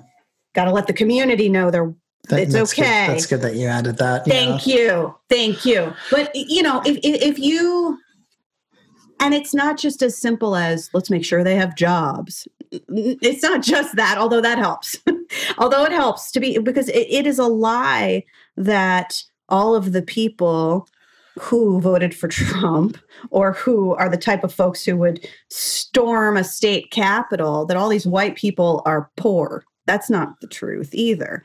But they don't have meaning right and depth and that's not about reading books. It's not about being great at right. school. It's not about any of that fucking shit. It's like your fucking life is is worth more than than douchebags are telling you. Like you're, these people are risking their health as well as the health of others because they have been sold the notion and they have swallowed it whole that to show up with a gun that they wasted money on at the state capitol is in uh-huh. some way going to make them special, make them better. Yeah. Well, I mean, two things about that. One is like, you know, there's something good about what they're doing, like which is a sense, which in a sense, it's like, okay, the government's telling us to do shit that we don't necessarily want to do, and we don't feel completely in touch with what they're telling us. So we're going to fight against that. But there's no bearing on what that's supposed to look like, what that means, what that whatever. Because, like, you know, the leftist progressive notion of the state is that we need to question it and challenge it. Like that's a leftist agenda. But the but but then these people have this this small notion of that where they mm. want to get into that narrative and do something about it. Again, they're sucked into this other structure, which is terrible. When it comes to like cops and police, it's like, you know, it's the same thing with like my friend Mike Prysner, who was in the military in the Iraq War, and he was like, "Don't thank me for my service. Thank me because I left." You know, mm. like thank me, thank me because he's now a, an anti-military activist that he organizes with people who are in the military because he saw how they were uh, abused and exploited. And like, my grandpa became anti-military after World War II. Right, right. So that's he would have loved this fella. Yeah, I mean, so that's the, these are the narratives. It's like, like if you know, like if your idea as a cop you know is like that you have some sort of station in the world that you have some sort of meaning or power. Like the thing to do is to walk away. Like if like it's not good for your health. It's not good for anybody else's health to be a police officer at this point. Like it's not helping anybody. It's not protecting order or serving peace. So like the thing that you do is you say i'm quitting and i'm going to encourage everybody else to quit. Or encourage resistance or we're going to try to dissolve like the things that we're supposed to you know expected to do. I you know i i i uh, had this guy on my show alex vitale who wrote a really great book called the end of policing. And mm. he um, is an anti-police activist and scholar. He teaches at cuny. And he you know he just says like look like the police are constantly being given more to do more and more and more and more. And what they should be doing is like receiving less and less and less and less to do and less and less and less money and not doing all kinds of procedural like overhauls and watch watching them you know putting body cams on them and all this kind of stuff because none of that actually works. What they should be doing is losing their responsibilities because they're overwhelmed by their responsibilities and every single one of them they're ordered to take care of and they are hooked into with a sense of purpose and that's not helping anybody. So i think like with people in the military as with the police as with any it's like when you have that moment of recognition you walk you know you walk away from it. And i know that people have done that. I you know i know people who have done it. And so and and the kind of actual meaning and fulfillment that gives when you decide to divest you know it's not just about gaining more having more seizing power but actually about walking away from it you know? And by the way the skill set that you have learned in that job can be put to use elsewhere oh, totally. in other jobs. I mean, there are plenty of places, and I know this may sound far too easy to somebody who's listening and who's like, yeah, but I have union protection. My whole social network is cops, and I need my pension. Like, I understand that. I'm just presenting another point of view, uh, which is that I know people who have made so much more fucking money in in other industries where they were specifically either recruited or hired mm-hmm. because mm-hmm. they had um, a background in law enforcement. And these aren't even necessarily law enforcement jobs. So I'm just presenting right. that idea. And I know it sounds easy for me to say, but there are some skills you've learned and some shit that you've seen that you want to unlearn that right. could be put to use in a way that's that's more fulfilling to you. Might even be more fulfilling economically quite frankly in a practical sense but that may in the long run take less of a toll on your body your mind your soul. That may lead to increased uh, income perhaps and also may lead to a greater sense of value. And uh, you know a lot of people who enter the military and who enter law enforcement really do believe that they are going to be of service and to serve and protect. And mm-hmm. some of them have that experience, but some of them don't. And if you mm-hmm. don't, it's if you whatever your job is if you don't have the experience that was sold to you and you feel out of step and you feel strange and you feel like rather than trying to fit yourself into that mold fuck it this goes for school teachers too i was one in the public school system if Yeah. it turns out that that is not for you you may find that you can be of service and be much happier even if the other people in your life tell you no you got to stay bro you got to stay Right. it's it's not a failure to leave and to seek something else. Yeah, I mean, I think that that's why. So I'm going to say something that's like a little bit of a boast, but it's just something that happened, and I think it's valuable to talk about. like, so there was this guy who was an ICE officer, and he was talking to somebody on another podcast, and he said that he quit his job because of listening to me on the podcast. that's not a boast. That's just facts. That's awesome. the reason why I bring it up is what you're making me think about. Is like he said, and so it's to his credit, he made the decision, right? But he said that he did that because he heard that somebody was just like, I'm just gonna be a porn star. I'm just gonna do this. I'm just gonna do that, right? So like it was him hearing someone, in this case it was me, but it could have been anybody who had done this, speak about I'm gonna do the things in my life that I wanna do, right? So because what you're talking about, and, and that gave him the strength to leave. So what you're talking about is like people buying into narratives that are prepackaged for them and then finding out that those narratives are fake and in many Mhm. cases especially with police officers violent um, and harm other people. But like artists people who are artists decide to create their own narrative right? And so this is like the real power i think of not just uh, like creativity but actually deciding i'm going to do what i want. And this is something that artists they forget all the time. So they fall into this like trap of you know i mean you live in la so you know how it is. It's like well i had this conversation with so and so who's like you know the head of wrigley's gum and like they said they're going to let me put my song in their commercial and all that. Like it's all good to make a living. It's really important to of course do the things that you need to do to survive and hustle the system that you're in. But it's really important to create your own narrative by pursuing the things that you actually care about and that you actually love and that are not about compromising as a hustle to the system Mhm. because what you're showing is that the narrative of meaning is up to each and every person.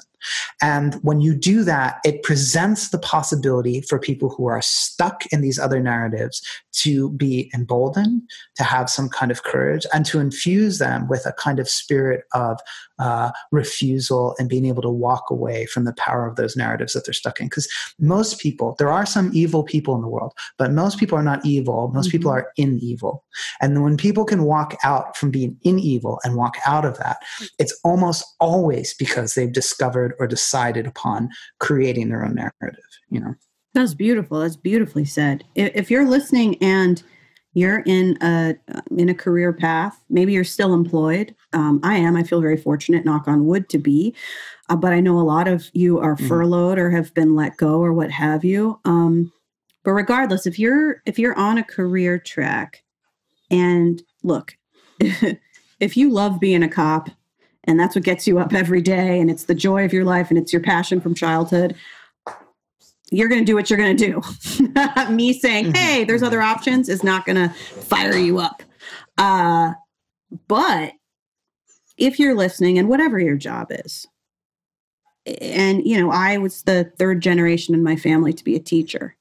And there was a lot of pride in that and a lot of security which is an illusion of course but the illusion of security in that. You work you know you public school teacher you have certain steps you're in a state with a strong union you do your thing you don't get fired unless you really fuck up because you got the union behind you and also because the school doesn't want the smoke of dealing with they don't want all the bullshit of dealing with um with with bad publicity and parents and stuff so they'll shuffle you to another and we see it all the time right? Bad teachers abusive teachers uh, teachers who uh, I know somebody who was um, molested by a teacher. I know somebody who works in the school system where it happened. That teacher is still teaching. They got shuffled to a different high school. I was So- kicked in the stomach by a teacher. I was I was told by another teacher that he would strangle me to death in front of the class. Like, yeah, I'm, I'm familiar.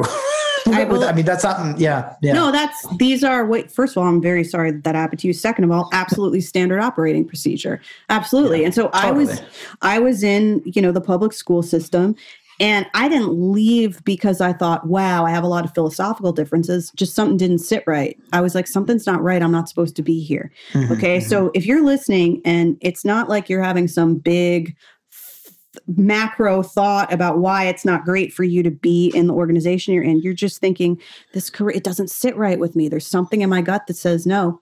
It is mm-hmm. perfectly okay to say, you know what, I'm going to walk away to take work that isn't your life's passion, to take mm-hmm. work, to take whatever work you can find that feels okay for now, and to figure out what else you want to do to make your art, to uh, start a sports league on the weekends that's socially distant, to do whatever the fuck like gives you some joy while you figure it out. That's okay because if if your gut is telling you something is not right here, mm-hmm. you don't mm-hmm. have to write a paper about it. You don't have to, you know, come on this podcast and and talk with us about it. Since I've, I've decided Conner now is on the podcast all the time. Um, but like, it, it's okay. You can just go, fuck, my gut is telling me, ooh, mm-hmm. something's mm-hmm. wrong. You know, I had a friend who said to me once, the, the, I said, why do I have this gut feeling I'm not supposed to go out with this person? They're so nice. They're so handsome. They're this, that. And this friend said, Sara, the gut feeling is the reason. Don't worry about it. And I realized if, if later on I realized, oh, my my gut is fucked up from trauma or abuse or whatever, that's fine too. Go with your gut. Uh-huh, it, there's uh-huh, something. Uh-huh. It's your second brain. It's telling you something. There's other shit out there. You could be of use in other ways. You can be of service in other ways. Right. Yeah. And I think it's like when you have that gut feeling, you can ask yourself, right? Like you can, like you can have the gut feeling and you can use that as the prompt to just be like, okay, I'm going to ask now.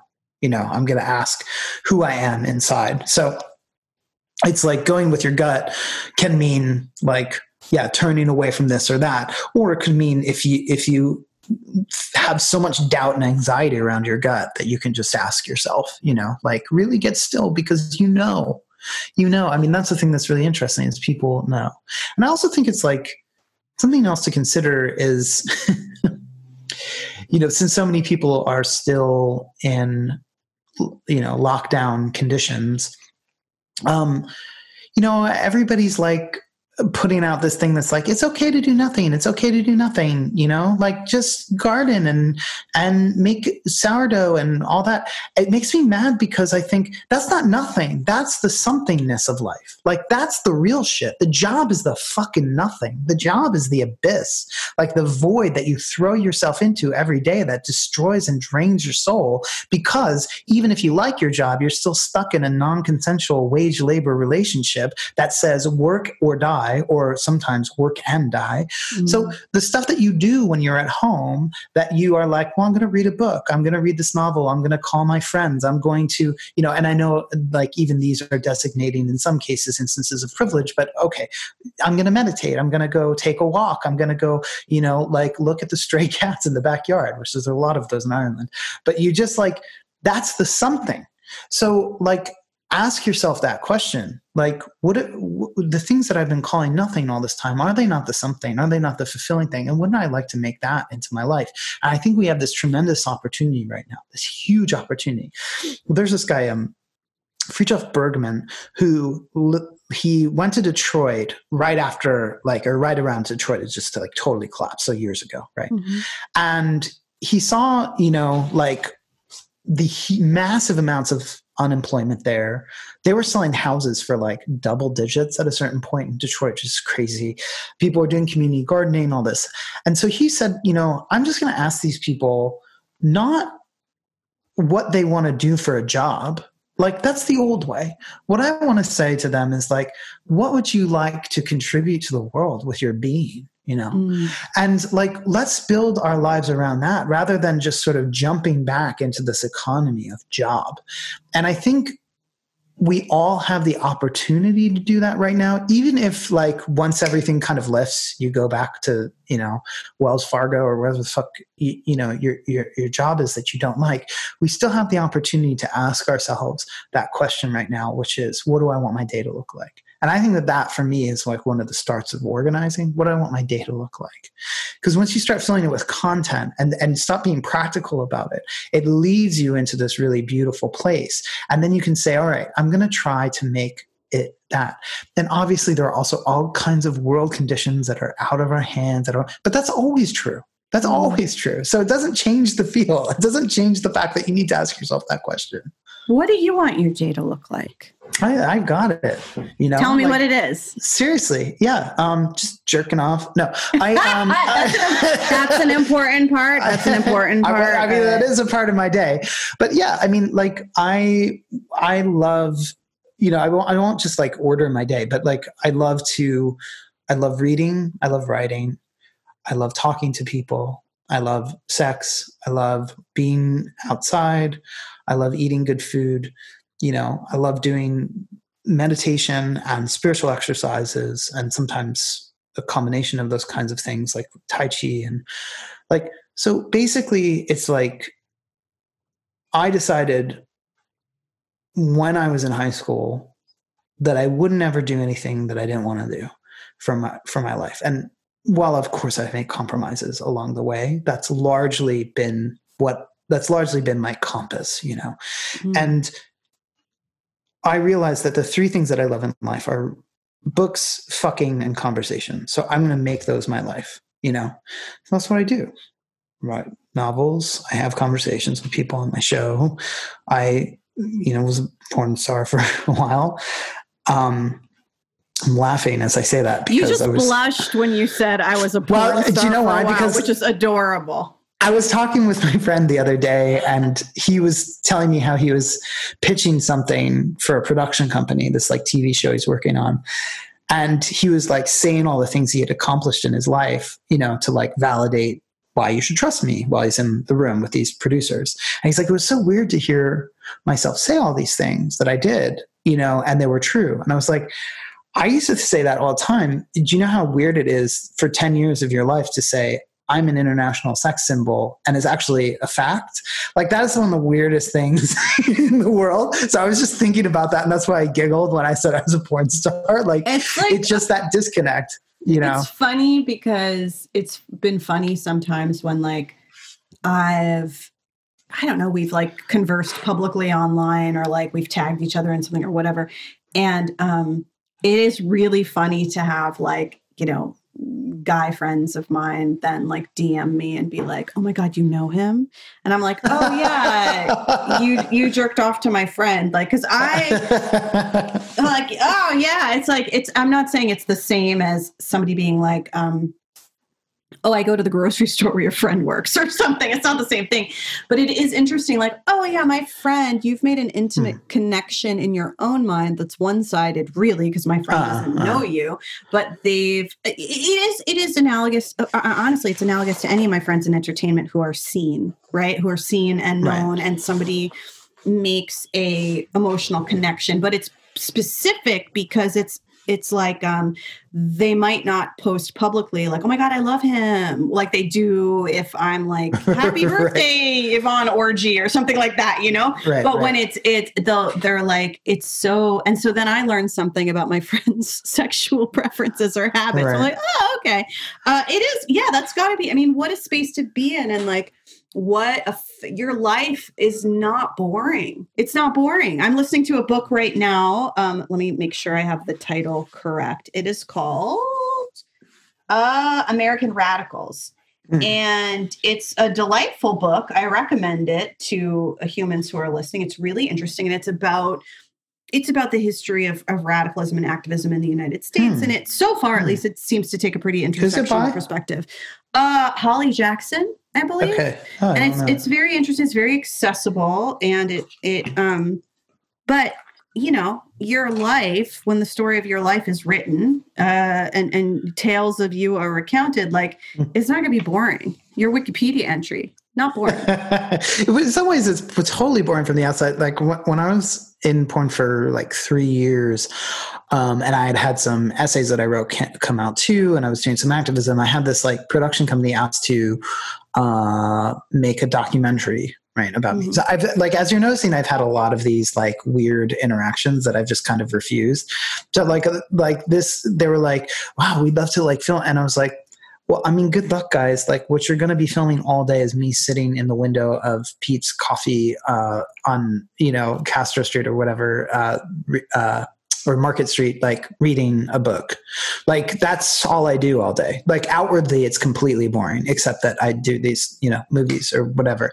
So, like in some ways, like there's no dramatic outward stuff. There is some dramatic outward stuff. I mean, I'm not gonna, I'm not gonna lie, but like in other ways, it's quite boring. Like I'm not climbing a mountain or, um, or whatever. Like I don't know what other well, You have a really rich internal world. You a lot of what yeah. you do is I mean, I feel like I spend some of my happiest moments are just by myself imagining or listening to an audiobook or something like mm-hmm. that. It's not mm-hmm. I look at what some people do and their the way they perform their lives online and we all perform our lives online in some sense, but um, I'm like, wow, you really you go to a lot of parties. Look at that. You dance you, or totally. like you really woo, you know, like what's that like you know being around people so much and this is before quar quar uh, but this in some way quar quar uh, is um, for me has just been like pretty similar to mm.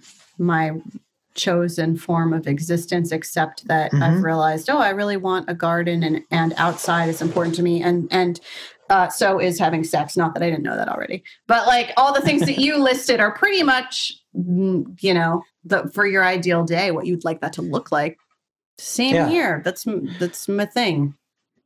I think it's really beautiful that a lot of people have discovered that the quarantine conditions are working for them like obviously not everybody you know like i'm not i'm not this isn't a generalization but i'm saying where i do find that it it makes me think hmm like all that difficulty that a lot of us have dealt with all our lives like trying to be part of culture that demands that you do shit when like mm-hmm. really and and I know you experience this like what really it's like well the, the, the the doing is like within me. Like the doing is my interest and the things i pay attention to and i think about and i love and like you know the the release of the pressure to do and the sort of askance yes. view you know like what like you don't want to go to a party you know i remember when i lived in la and people someone was like oh like i'm going to uh, he, he was like i'm going to Cher's house do you want to come and i was like I mean, like because there was a party at her house, and he was like telling me all the celebrities that would would be there, and I was like, I really don't like. I don't like. Maybe I would go to dinner with her, like that'd be fucking great. But like, mm-hmm. I don't want to go to a party. Like, I don't like it. It doesn't feel good. It doesn't matter who's there. And like, your weird listing of this, like, name by name to try to get me more enticed is actually just making me be like, well, that's someone I'm going to talk to for five minutes. Like that feels fucking weird. I know. I, w- I would like to have a deeper conversation or be able to sit and listen to somebody. It's totally. not a, it's not a rejection of Cher. it's, it's that, oh, okay. I'll see somebody and, and our whole, Right. At a, a, party, even conversations can feel like a performance because everybody is people can listen, and so it's I, I respect that a lot of people are having trouble because they love going to clubs, they love dancing. That's how they see their friends. They love going yeah. to brunch with the guys or what have you. But yeah, but you know what? Like they can have that confrontation. That's okay. Now. Like we've had that confrontation yes, fucking lives, true. right? Like, like, now you got to sit with your ass and, and be alone. How do you feel? exactly. That? Like asking me to play sports, like fuck off. Like asking me to like go, like, go out and get drunk all the time. Like I'm not into it. So like now you guys get to have that confrontation, you know, and it's, you know, obviously like again, I'm keenly aware of like the difficulties of talking about this when in fact like these conditions are brought on by great suffering and fear and anxiety mm-hmm. and yet also this is an aspect of it that's worth talking about you know um, I, there is that really funny video of John Early and I forget um, his collaborator's name. Kate Berlant. Yes, yes, yes. She's so funny. I love the um, video where they talk about how they went to Paris and they're like, "Oh, Paris, Miss Paris." So that's from like uh, five years ago. They're so great because a lot of what they do is making fun of pretension. Yeah, yeah. Well, they have this new video that's like it's them like whispering. They're, they're on Zoom, but they're whispering. He's like, "How are you?" And and she's like, "Actually, never better." You know? And it's so lame and shitty. And so I don't want to come across that way, even though I know I partially am. Um, and No, I know we- that we I find that video really funny because it's me to some extent. But I also do think that like these are aspects that are worth talking about. You know, when we talk about what's we're constantly non-essential, non-essential, non-essential. Like that's a buzzword right now, and you know, um, it it is interesting to see what that actually means in each of our lives. You know, rather than just the social sphere. What does that mean? What is non-essential to me? What's essential to me? It's a time to discover some of that. You know, If you are a healthcare worker and people keep calling you a hero and you're like, fuck it, I want to quit, I understand. If you Uh-huh. decide that you no Uh-huh. longer want to be deemed essential because the burden of being essential is too fucking much, and you're Right. listening to this podcast driving to and from your shift and you're fucking exhausted, it is not a betrayal of your path. Going back to something we talked about earlier, if you Right. decide, you know what, I think I'm going to make a career shift. That's okay and- too. and also like this is kind of a controversial thing to say but like if you're a woman a trans person a gay person a black person who has had a really horrible and shitty experiences with doctors and nurses and like you've been discriminated against because of your body and your identity which happens so many times or you've been condemned to a life of pain because a misstep from some shitty doctor or uh, a doctor working with their hmo or whatever like it might be really hard for you to celebrate the heroes of the healthcare world because Mhm. they fucked you up. And so, I, like, it's like that kind of stuff too. Like, maybe people are feeling isolated by these conversations of like essential and heroes and all that kind of like these grand narratives that exclude people in ways that can be quite painful, quite alienating and isolating. So, I just think it's like, it's worth talking about that stuff too. If like there's something that doesn't read right to you, like, feel free to, well, maybe you don't have a lot of people to discuss it with, but know that there are a lot of people that are thinking along the same lines as you as well. And the, and the same goes for, you know, yeah, if you're a nurse and you fucking hate your job and you like are being exploited by your employer and like some asshole like other nurse is grabbing your ass or whatever the hell it is, like, and you don't want to be in that situation, but the sense of duty is like overwhelming right now. Like, you know, know that there are other people there, you know, as Mhm. well who if your if your yeah. union doesn't have your back if your coworkers don't have your back if your family doesn't have your back or if you are working in the managed care environment or wherever the fuck you're doing and you're being overworked and underpaid or whatever bottom line if the if, if your career of choice is not bringing you joy and it's stressing you out and you find yourself doing things to numb out and it, it- just know and at the same time you're being labeled a hero. Thank you so much. Thank you so much. Thank you so much. From mm-hmm, people who have mm-hmm, mm-hmm. no idea what you go through it's okay to be pissed. It's okay to want to tell people to fuck off. And it's also okay to consider if you would like to use your skills in a different way in future. Like it's always okay to divorce yourself from the narrative to which you got married when you were 18 or 22 or 30 when you decided this this is my thing. Yes it's it, it may have been your thing then. It's all right if during this time whatever your deal is you're looking at um the choices you've made or what's been visited upon you and you're thinking uh no i would like to go on to do something else I feel like we're like verging on like a Maggie Estep like spoken word like rant about it. Like if you if you're if you're a manatee who doesn't like seagrass and despises the water, if you're a flame who can't dance upon the wick any longer, and you are a parachute that wants to fall to earth without a human attached to it, Speak on do it. Speak You know. on it. Oh my God, yes. yeah. I mean, look, your dream may be to be, you may find joy in uh, being uh, an academic researcher uh, uh, in Ireland uh, talking about paranormal stuff or a uh, digital marketing flunky at a nonprofit who types a lot all day. Who the fuck knows? Or you may be like, that sounds like garbage. I love my fucking job. These people suck. Or you may not have those jobs. In which case, why the fuck are you listening to this? Why are you listening to this podcast? Patreon.com slash Sara Benincasa. Send me some money. Send me some money. Um, but yeah, like it's it's uh I don't know. There I have no I have no grand summarization summary thing to say except that like I have to go to the bathroom, and my friend's coming Mm, over because we've mm. decided to break This quar time in the together. bathroom, I hope. Yeah. Yeah. Yeah. I'm taking Thank a you. shit right now. Um, Thank you. but uh, yeah, no, I've, I've warmth. my, I have a friend who I've decided to break quar with. It's very exciting. Mm, mhm. Which That's is good. like I'm like, oh, we're gonna hug. That's great. We've My like neighbor hugged me today, and it was the first hug I've had in three months.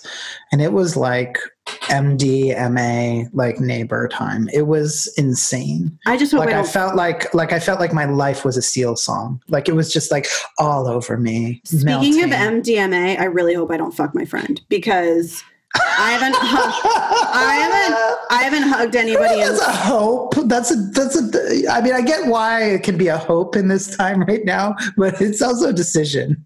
No, that's true. No, I do have control over that. I said that like a true fucking addict. I hope I don't get wasted. Sara, do you know you have a choice? Oh, I do. Time for a meeting. Uh, but well, just, I've just am putting this cocaine up to my nose. Let's see what happens. just going to throw out there for people in bodies that produce oxytocin, which I think might be all people. I don't know. I think, yeah. So yeah, I think it's like all people. But but bitches, my bitches. Let me make it real basic. real basic 90s. Remember podcasts in the 90s? People said bitch and didn't question it. Are there podcasts in the nineties? No, I'm lying. I'm totally Oh, lying. No, oh, I'm making I'm making a stupid joke. Sorry. You just it's I, okay. I, I, I would like to know what the first podcast was. Actually, I don't know. It was some it, the first podcast. Well, it's it's actually in a cave in France. Um, and if you go, there's like hieroglyphs It was. on the wall. It was called "This Doesn't Look Like a Buffalo."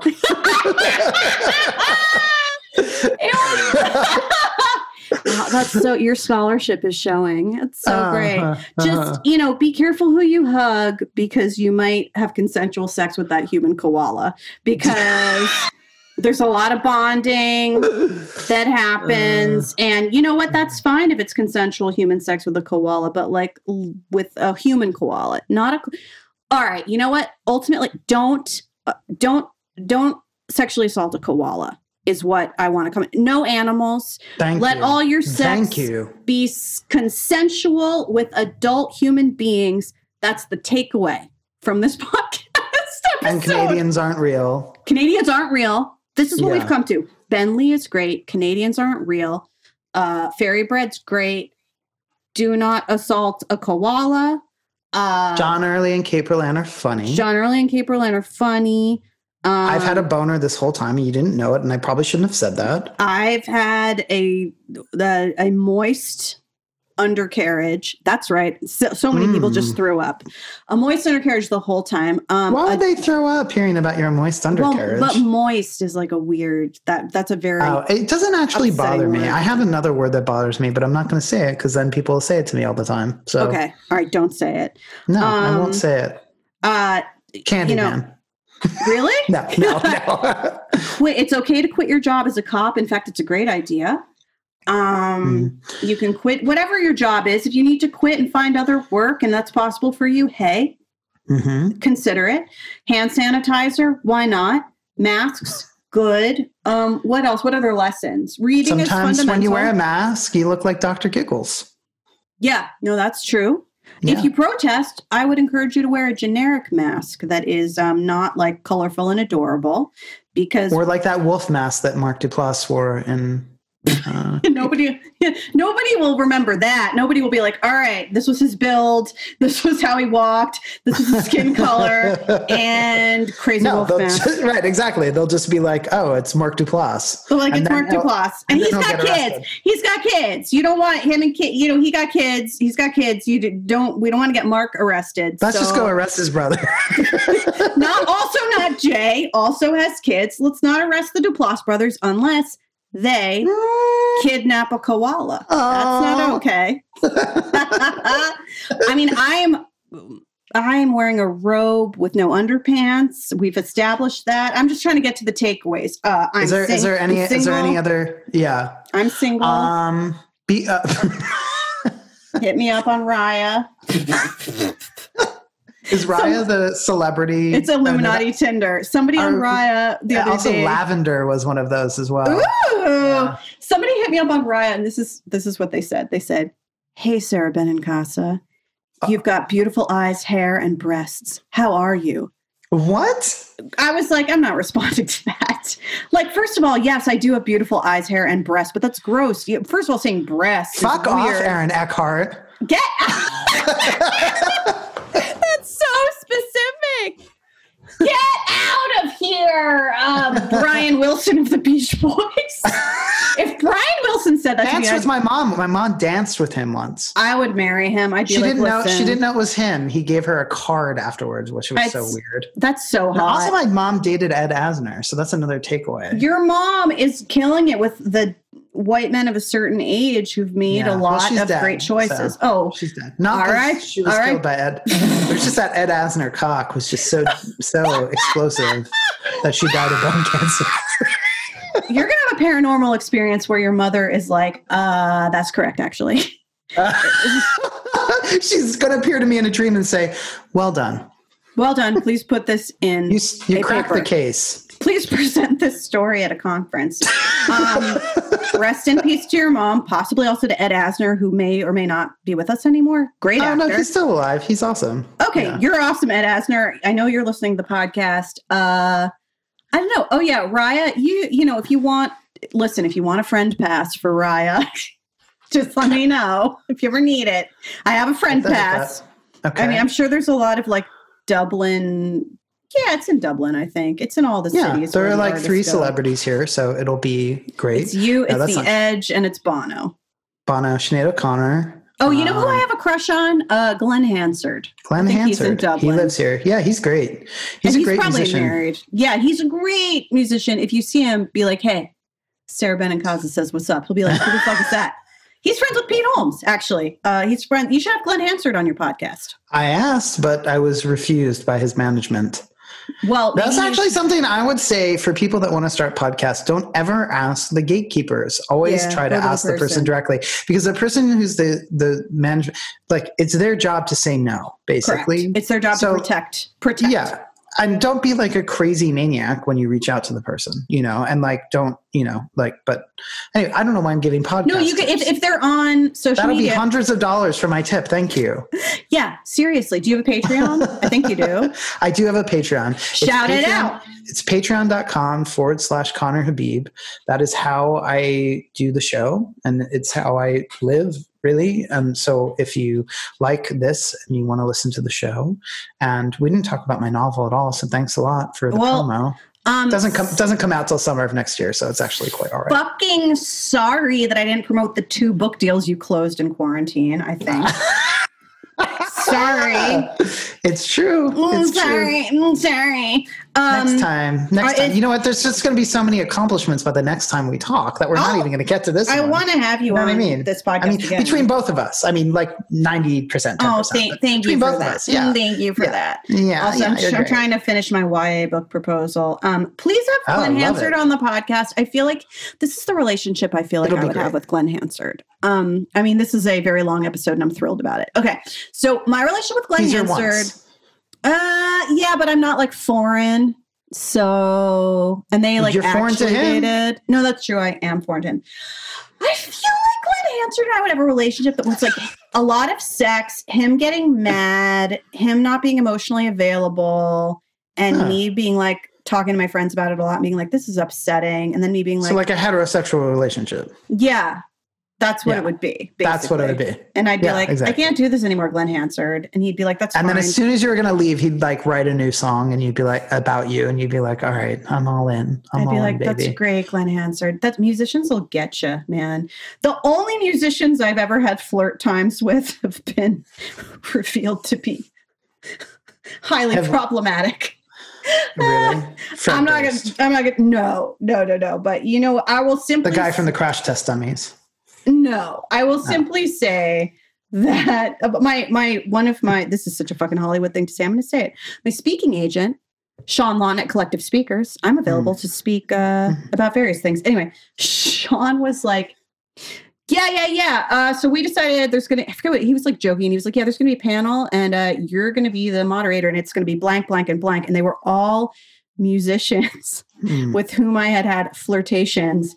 Oh my gosh! all got me too'd. And I was like, oh my god! Oh no! I was like, holy shit. And I didn't date any of these people, but they were all like, and I was like, oh my God, I didn't even think put it all together. And I looked at it and I will just say, uh, if you get the opportunity to have a flirtation with somebody and then wake up to like a major news story about them doing bad things uh, don't don't take that opportunity because it's a weird experience it's a strange feeling and you know once it happens enough Ugh. times like say more than once much less three times much less where like your friend and agent of 10 years roasts you about it you got to look at yourself and say why am i choosing this because it ain't Why just being visited it's not just being visited upon you at this point uh and i'm not talking about abuse i was not abused by these people. I'm saying like if you date a type time and time again and go i don't know why i always like they just find me. No they don't just find you. Right. no Yeah. no no yeah. honey. You are picking. If you're like these narcissists just find me. No no no honey. No no no. You you are choosing. One time they find you. More than once uh you got to look at so that's part of what i'm doing looking at hey hey hey hey why Mhm. am i picking that kind Why of situation Why do you guys always suck my dick? Yeah. Why do guys always go down on me for hours and then want to marry me? Because probably because you're an amazing person. That's why, honey. Congrats, Oltav. You know, there you go. Well, we've learned a lot. We've learned a lot in this podcast. I think we've really, I think we've really, I've learned everything. I think actually. I genuinely love you, and I know it's performative as fuck to say that on a microphone in front of tens of listeners, but I really do. I'm so fucking glad that I know you at all.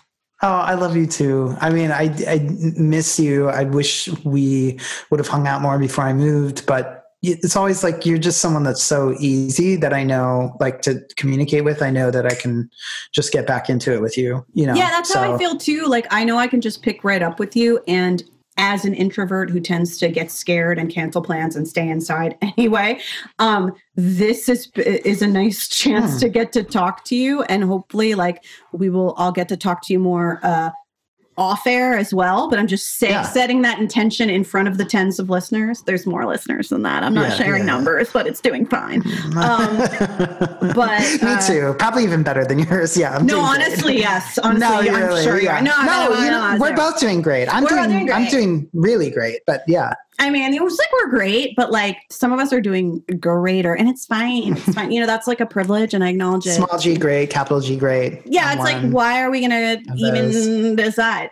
Um, where can where can people go to learn about your podcast and give you money and stuff? So yeah, so so like I said before, patreon.com forward slash Conner Habib. It's C O N N E R H A B I B. Um it really is like I'm so grateful to Patreon because you know, especially in this situation right now where people are really uncertain about how much money they're gonna have, it's like people have been still signing up and it's like incredible. And I think it's people really recognizing what has value to them and saying, "Well, I don't know what's going to happen next month, but I know I have a dollar this month." You know, and that's it's been a really cool incredible. form of like I, I guess uh, patronage philanthropy i'm very grateful to Yeah. it because obviously it helps me keep the lights on and, and pay engineer jonathan but um, also like it's an acknowledgement that somebody out there thinks that you know it's an Right. acknowledgement even if they never write to you even if they never if they're like too shy to tell you or something to just go oh this person gave me a dollar. They they they don't hate something I did. In fact, they might even like it. Like, what a cool feeling! And you can you can be that. Like, I do that for a few artists on Patreon as well, working in different media, and it's cool because I'm like, oh, look, oh, oh, I'm a patron of the arts, Right, you right, know, right. with my like And- ten and- bucks. and you are you are you know at the level that you can be and and so yeah so there's that my podcast is against everyone with conner habib and you can find it on any podcast platform um and uh let's see uh twitter is just at conner habib that's the only social media i really have i have an instagram but i don't really use it that much and um my novel hawk mountain comes out uh next year so you'll have to wait on it but um it's very exciting for you to build up all the energy for my extremely dark, um, sad novel uh, to come out.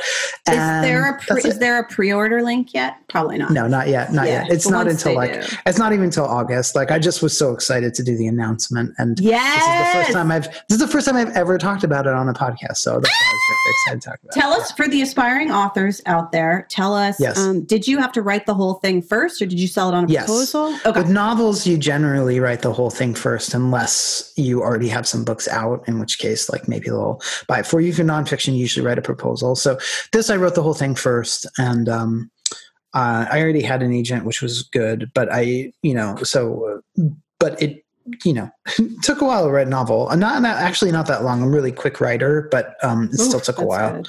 Yeah, yeah. Wow. So, This has been awesome. I think you're great. And thank, thank you. you I for think you're great. Oh, thank you for joining me. The bl- Conner Habib, the blushing porn star. That sounds like an 1850s porn. like a live onstage porn where you're just super demure. Yeah, yeah. um, yeah. Thanks for joining us on this journey, everybody that's listening too. I appreciate it. Thanks, everybody.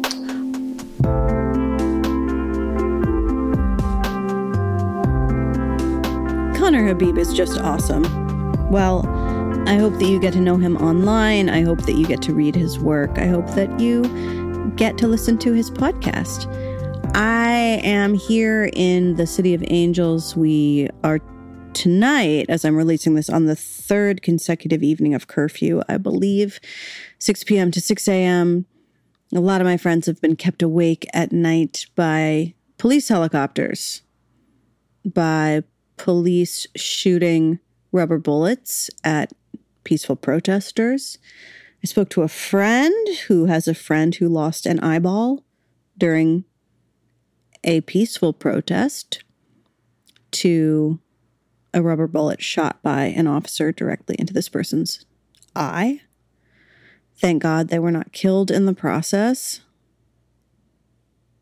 These are tough times. I want this podcast to be a place of respite and rest, but I also want it to be a place of engagement where we talk about these things because they're important.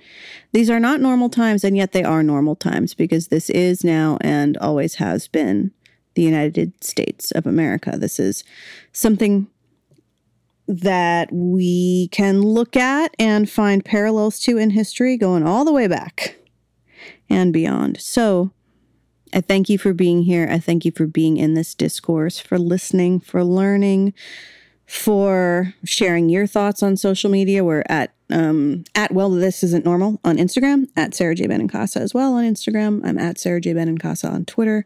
You can also send me messages through patreon.com slash Sara Benincasa. If you are a Patreon member, thank you so much to the supporters. Um, if not, you can email me, sara at sarabenincasa.com. And of course, you can engage with Conner online. Please be kind, of course. He's got plenty going on. I really appreciate you being here. Be good to yourselves, be good to others, get some rest when you can. Thanks a lot.